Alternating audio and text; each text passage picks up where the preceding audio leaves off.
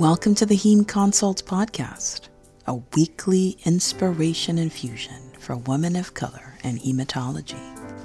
Dear woman of color and hematology, Heme Consults is your personal space to rest, recharge, and renew your spirit with a weekly infusion of inspiration from hematologist Dr. Toyosi Onwuemene. Every Sunday, Dr. Onwuemene will remind you that you are a superstar and have everything you need to succeed in your incredible career as a hematologist. Welcome to the Hematology Sisterhood that will transform your world. Hello, everyone. Welcome to the Heme Consults podcast. I'm your host, Toyosi Onwuemene. I'm a hematologist, physician scientist, educator, and coach. Yes, I said it. I am a coach. And if you are looking for a coach to help you succeed in your transition to research leadership, hit me up, send me a DM, and let's talk about how I can help you. Okay, today's episode comes from the theme scripture Matthew 13 58. And before I get to today's episode, I just want to tell you that, oh, woman of color in hematology, you are worthy of respect. You are fundamentally, foundationally worthy of respect. And you don't have to do anything to earn that respect. You are worthy of respect just by virtue of being you, by virtue of being born, by virtue of being on this earth. You are worthy of respect. You might find yourself in situations where people say, Well, you haven't earned my respect. Respect is not a thing that people earn, it's a thing that's inherent to our experience as human beings.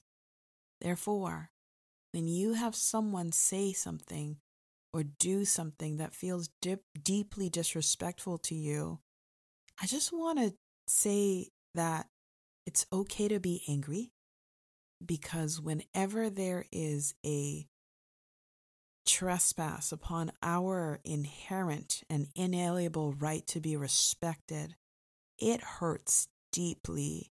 And anger comes from that space because there's a recognition that something wrong has happened. There's been a great injustice. And so I just want to acknowledge your pain and I want to acknowledge the the anger that you feel when you are in spaces where you are disrespected and where it doesn't just happen to you once, it happens to you over and over again. And sometimes there's just the feeling that you can't let go. You've got to fight for your respect. I get it. I acknowledge it. And I want to say it is natural for you to feel that way. And I just want to honor, honor that feeling. And I just want to say that, yes, we live in environments that hand out disrespect pretty routinely. And I want to just encourage you that no matter what you are experiencing in your environment, you are worthy of respect. And I respect you. I haven't met you yet. I don't even know who you are. I don't know you by name. But I respect you because just by virtue of being, you are absolutely, totally worthy of respect. All right, woman of color in hematology. Today's episode is called Microaggression. And you know, I will tell you that I have a schedule of podcast episodes for the entire year, and I'm still kind of working through my way batch recording things, but I had to just upend the schedule to record this one because it is so important for me to record it for you because I had an experience with microaggression that I'm going to share very um, shortly and it affected me in a way that I, that surprised me. I was like, "Whoa!" I just I think I couldn't have imagined how I would have responded to that episode. And so I just want to share it right now because part of sharing my story and sharing my story on this podcast is really the place of my healing. Sharing my story allows me to share the pain. It allows me to make the pain valuable. It allows me to take the pain and make it count because it helps somebody else. And so, me sharing my story allows you to resonate with the story in some way and uh, maybe share it with someone else who, who could resonate as well. So, the story I want to tell actually, you know, the thing about microaggressions is that they're they're not they it's like deer. You're you're driving down the street and you see one deer and you don't get to feel comfortable that, oh, it was just one deer. What a coincidence. You know that deer travel in packs. And so the thing about microaggressions is that they actually do happen to travel in packs. And when you see one, when you experience one microaggression, you know that more microaggressions are coming. And that's why it's important to, to actually express that you're experiencing one, you have experienced one, and think about how you're going to prepare for the coming pack. So I have this working relationship with someone who, you know, honestly, I don't deal with this person very often. And when I've been in conversations, it's almost felt like an adversarial conversation. Like, are we fighting? Do I know you? Did I hurt somebody in your family? What's going on here? But it's always very much this this thing of like it just it feels fierce. And and and I remember you know the the space in which i work with this person is really a space where i'm supposed to be getting support and so i was like well you know i'm supposed to be getting support from you but what i'm getting is this sense of like we're we're fighting or something and so actually a, a couple of it's been probably a year or more i said hey you know I, I don't feel supported when we're meeting can we just not meet and let me meet with the other person and i actually did this i, I made a request to not be in meetings with this person because I was like, I don't feel supported. This is a space for support. And thank you very much.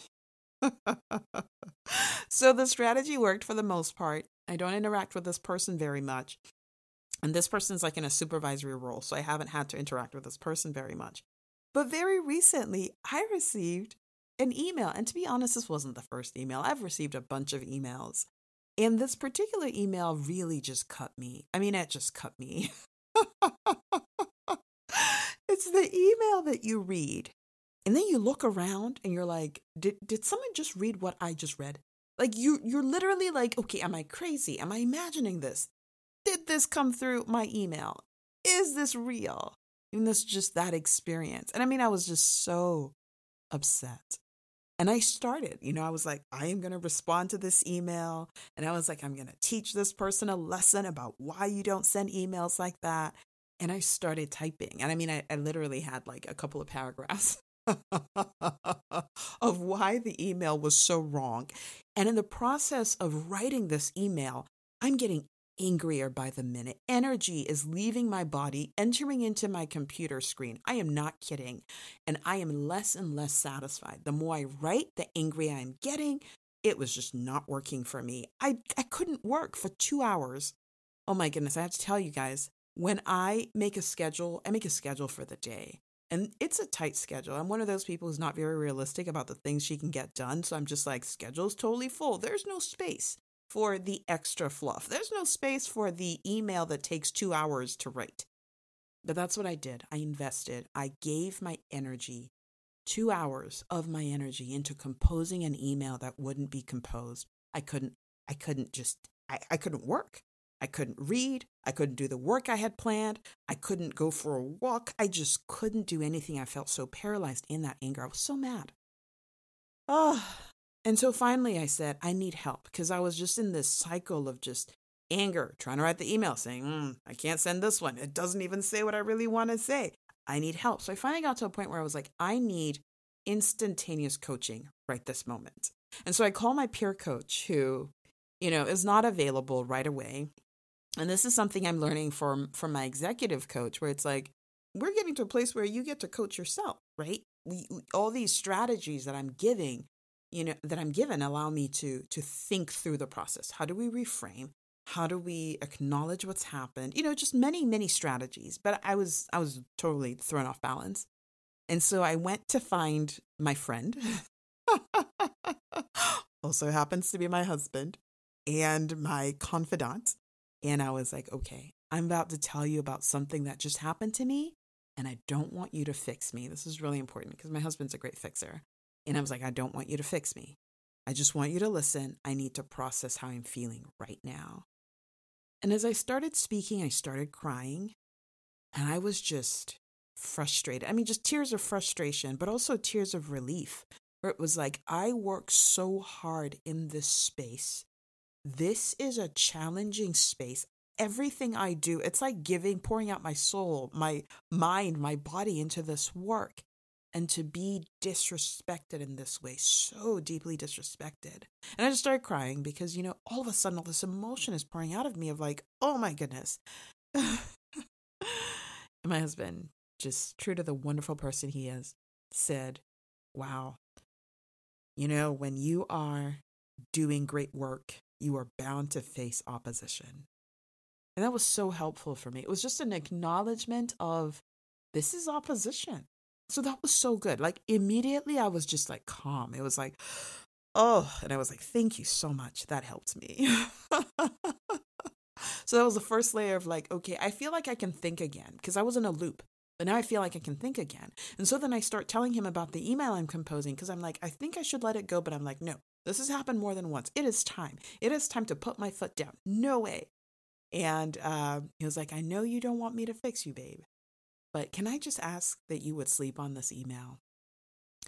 And I knew that that is the right thing to do. When you're so mad, you're so angry, you really do need to sleep on whatever decision you're about to make or whatever thing you're going to write you know so I, I, took time away from it because as soon as he said that just it kind of just helped me to just liberate the anger and liberate the pain and say you know what this email has dragged me away from my work for two hours i'm not going to let it do that and so anyway, so I went about my day. I um, actually composed the email, scheduled it for to be sent, and then decided I would sleep on it, wake up in the morning, and decide whether I would send it or not.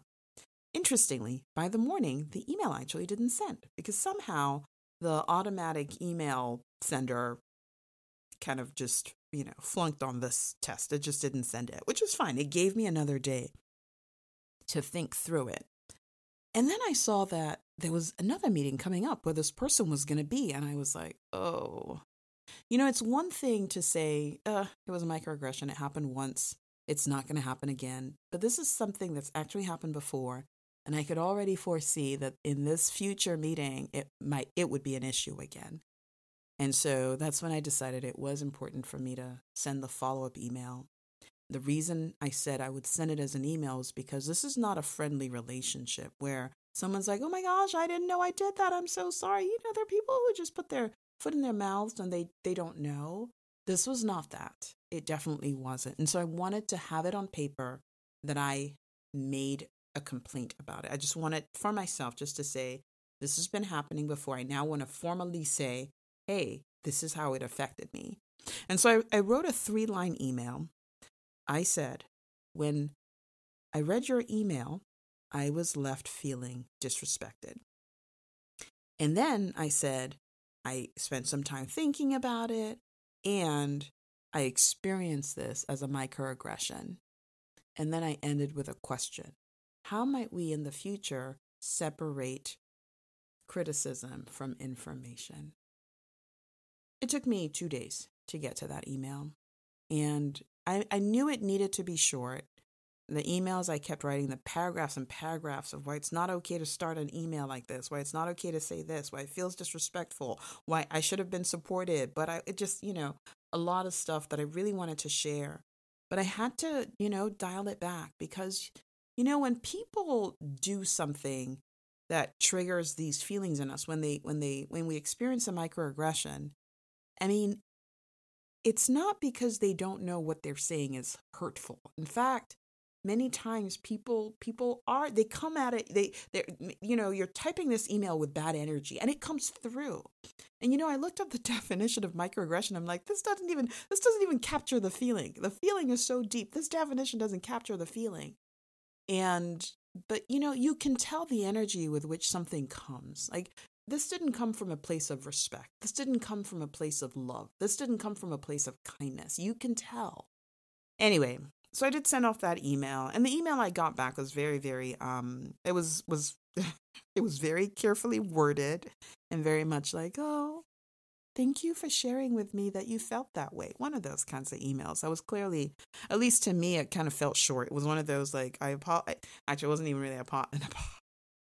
It wasn't an apology anyway, so it's interesting. So I share that story. I think that's where the story ends. So, you know, it's kind of like da da da to be continued. And, you know, I, I have a lot to say about it, but I, I wanted to share it because I think in all the work I've done over the last two years, I think I was surprised to be so angry. I, I was. And it really, you know, that wasn't the end of my coaching. I still I met with my my peer coaching group and I did talk with my peer coach and um and I, I actually I've probably had 5 or 6 rounds of peer coaching around this issue. And I think I was surprised to find that I was angry, but there was also the acknowledgement that when you are disrespected, when you feel disrespected, it's natural to feel angry. It absolutely is. And we do ourselves a disservice of pretending that we're not angry and kind of holding it in. And, and and to be honest, my surprise is a little bit silly, right? It's like you're human. Human beings get angry. And so you you know, it was silly that I should be surprised that I was angry. Um, but I was. And it was important really for my peers to call out the fact that I had this unrealistic expectation of myself that I can handle microaggressions without anger. And part of that was important for me to acknowledge that and then to recognize that I had work to do, work to do to process this poison because microaggression is poison. And it's important to do the work to get the poison out. And part of my sharing the story with you is doing that work of getting the poison out. so that brings me to my lessons for today. And lesson number one, to no surprise, is that microaggressions are poison. They are poison to your soul. And, you know, it's one of those things where it's like, wait a minute, did I experience a microaggression? Did I not? And I just want to validate the fact that the moment you are feeling disrespected, no matter what it is, did they mean it? Did they not mean it? Did they intend it? Did they not intend it? I just want to say that your feeling is real. Sometimes you want to go and, and like you know, I wanted to take the email to someone and say, Can you read it? Did you get the same thing that I did? But I recognize that that wasn't needed. I didn't need anybody else to agree or disagree because sometimes they'll say, Oh, no, this is the way this person always writes emails. And then they, um, they, they kind of like tamp down your your your concerns. It's like, oh, it's nothing, but it is something because what you feel is real. That's lesson number two, but I'm not even done with lesson number one. Lesson number one is that microaggressions are poison to the soul. They are real and they are poison. the reason you know they're poison is because you do not feel right after they have occurred. You got to do something about it. You absolutely have to. When you get bitten by a snake and it's a venomous snake, you need to get the poison out as soon as possible. Sometimes, especially if you're one of those people who's good at, you know, being out in the wild and and you know what to do, you might be able to get the poison out. But more often than not, you're going to need help getting the poison out of your system. More often than not, you're going to need to take yourself to a place of healing where the poison can be removed for you. You're going to need to take yourself to a place where an antidote can be administered. This is really important. Microaggressions are poison to your soul, and they need to get out of your soul because if you don't take them out of your soul, they will continue to hurt you. And so, whatever you need to do to get the poison out, you must. Don't just be like, I'm just going to take it. It's going to be okay. I'm going to pretend it didn't happen. Do not pretend you were not bitten by a poisonous, venomous snake. That is a microaggression. It's a poisonous, venomous snake, and it's got to go. Are poison to the soul. I just want to say that. And I want to say the work of getting the poison out is key, it is critical, it is important, and you got to do it. You got to do it. All right, the second thing I shared already is that what you feel is real it is real. It is real. You know, many times in our environment, especially because we're objective people, we want to say, okay, I'm going to give this email to five other people, and let's do a poll to see if the five other people are going to experience the same thing. First of all, you may be disappointed, and you may find five other people read the email and they're like, "Oh, but what is it? What was there?"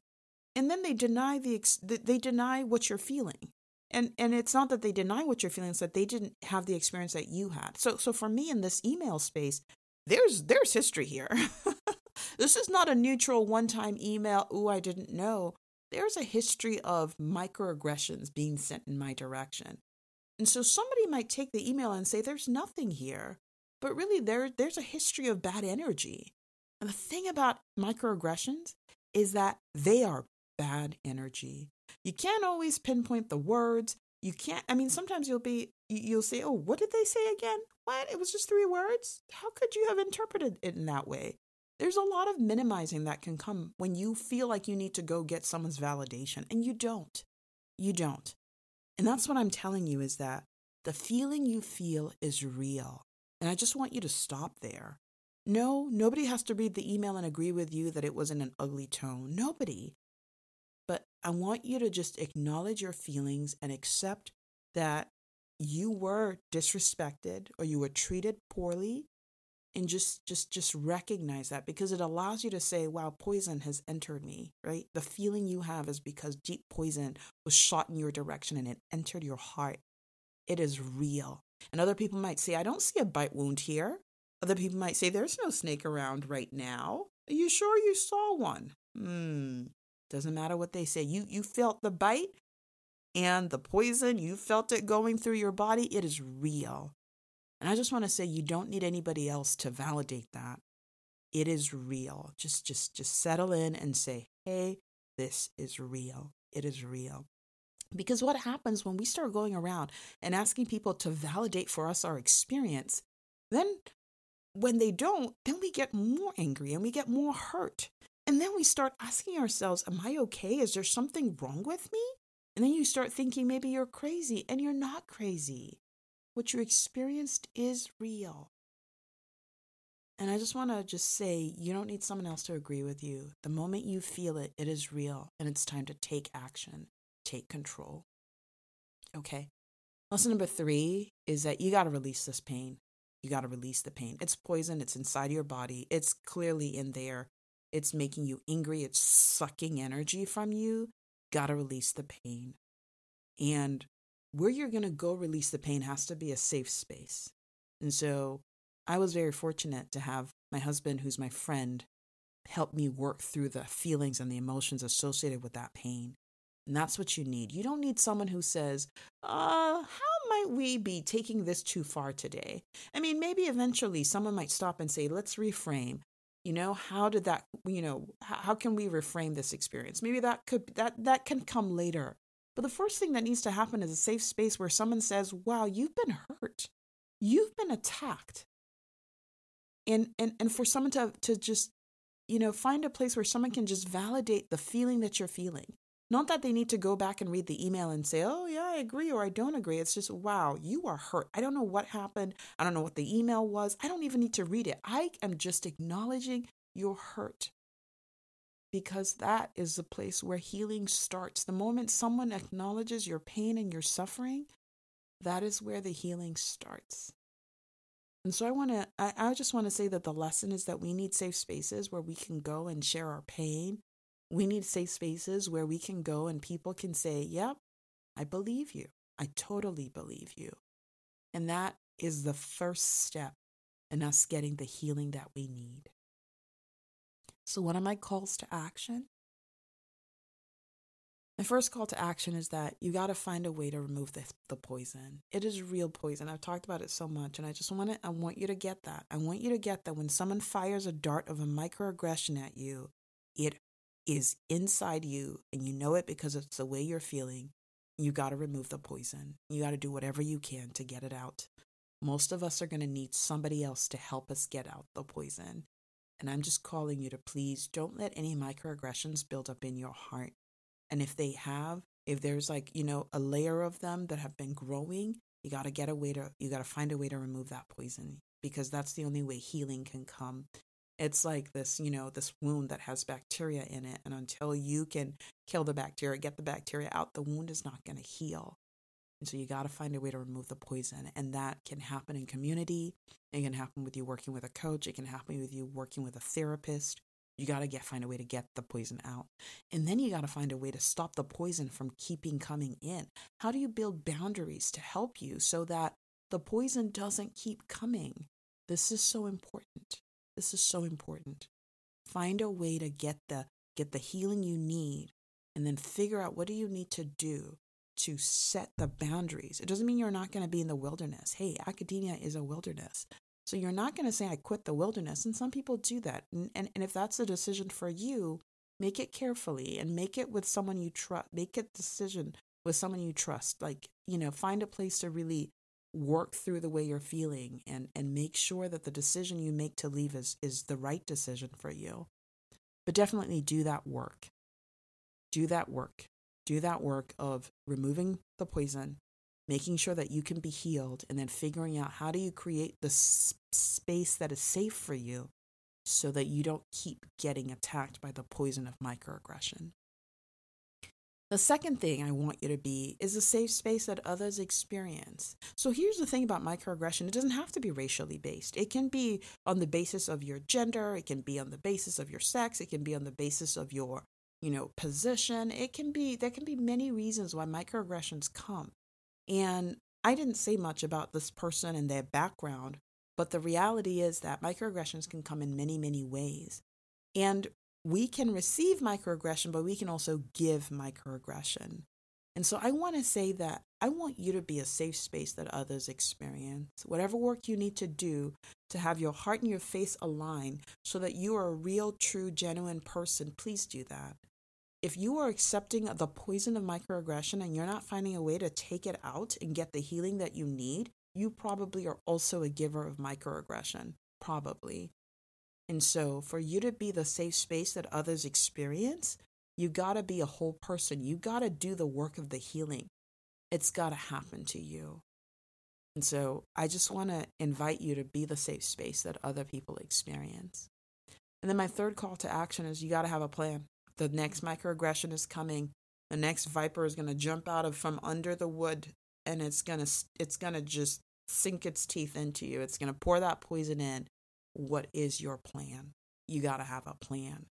Some of that could look like having boundaries around who is allowed to cross over, right, into your space where they can deliver these darts that they're firing at you. Some of that is the boundaries. Some of that is reevaluating your relationships and saying, whenever I step into this space, I'm always bombarded by these microaggressions. How can I reorganize so that I don't have to step into this space? And this is work that's hard because for many of us, it's like, this is where I work.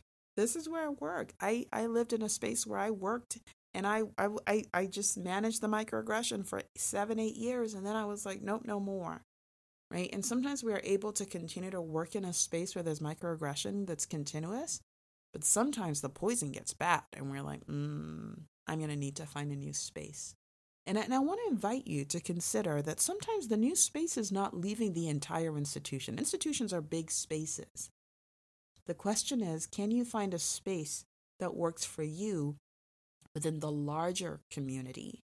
And that's a decision that you need to come to yourself. And I'm going to encourage you to find safe spaces, find a coach to work with, come work with me who can help you to do that work of processing so that you don't have to take it on into yourself, so that you can have a plan to combat the next microaggression. So, that's all I really have for today. I want to say that there are a lot of people, especially women of color in hematology and others, not just women of color, but this is my audience, right? And I know you're listening, you're not a woman of color, it's okay. You're still welcome here. But somebody else right now, this very moment, is experiencing a microaggression and needs encouragement, needs to recognize the poison and needs to do the work of getting the poison out. And if you know such a person, if you are such a person, please share. Share whatever resources are needful to help people make it. Because there are a lot of poisoned people around who are just dying because they don't have the space to have their microaggressions acknowledged and to have a plan to deal with them. And so I want to I want to invite you to please share this as widely as possible because people we need help and we need safe spaces. We need to create them. We need to be the safe spaces and we need to be able to go to the safe spaces. And I would just say that if you have experienced a microaggression and you're looking for a safe space, a safe space to just talk through it, please DM me. Let's talk. Let's talk because you need to be whole. You've got a lot of things you need to do. There's so much in you that needs to come out to bless this world. And if you're harboring poison, you're not going to be able to do that work. And so I want to encourage you to please do the work to to get that poison out. All right. That's the end of this episode. I just want to end by saying that women of color in hematology, you are deeply worthy of respect. And I'm sorry that people have disrespected you. And to be honest, I know they keep disrespecting you. There's a sense of not getting your value, not getting your worth. But I recognize your worth. And I know you recognize your worth and your value. And I just want to say, women of color in hematology, you are absolutely fundamentally worthy of respect. You don't need to work harder to make this happen. You are worthy of respect right this moment, today.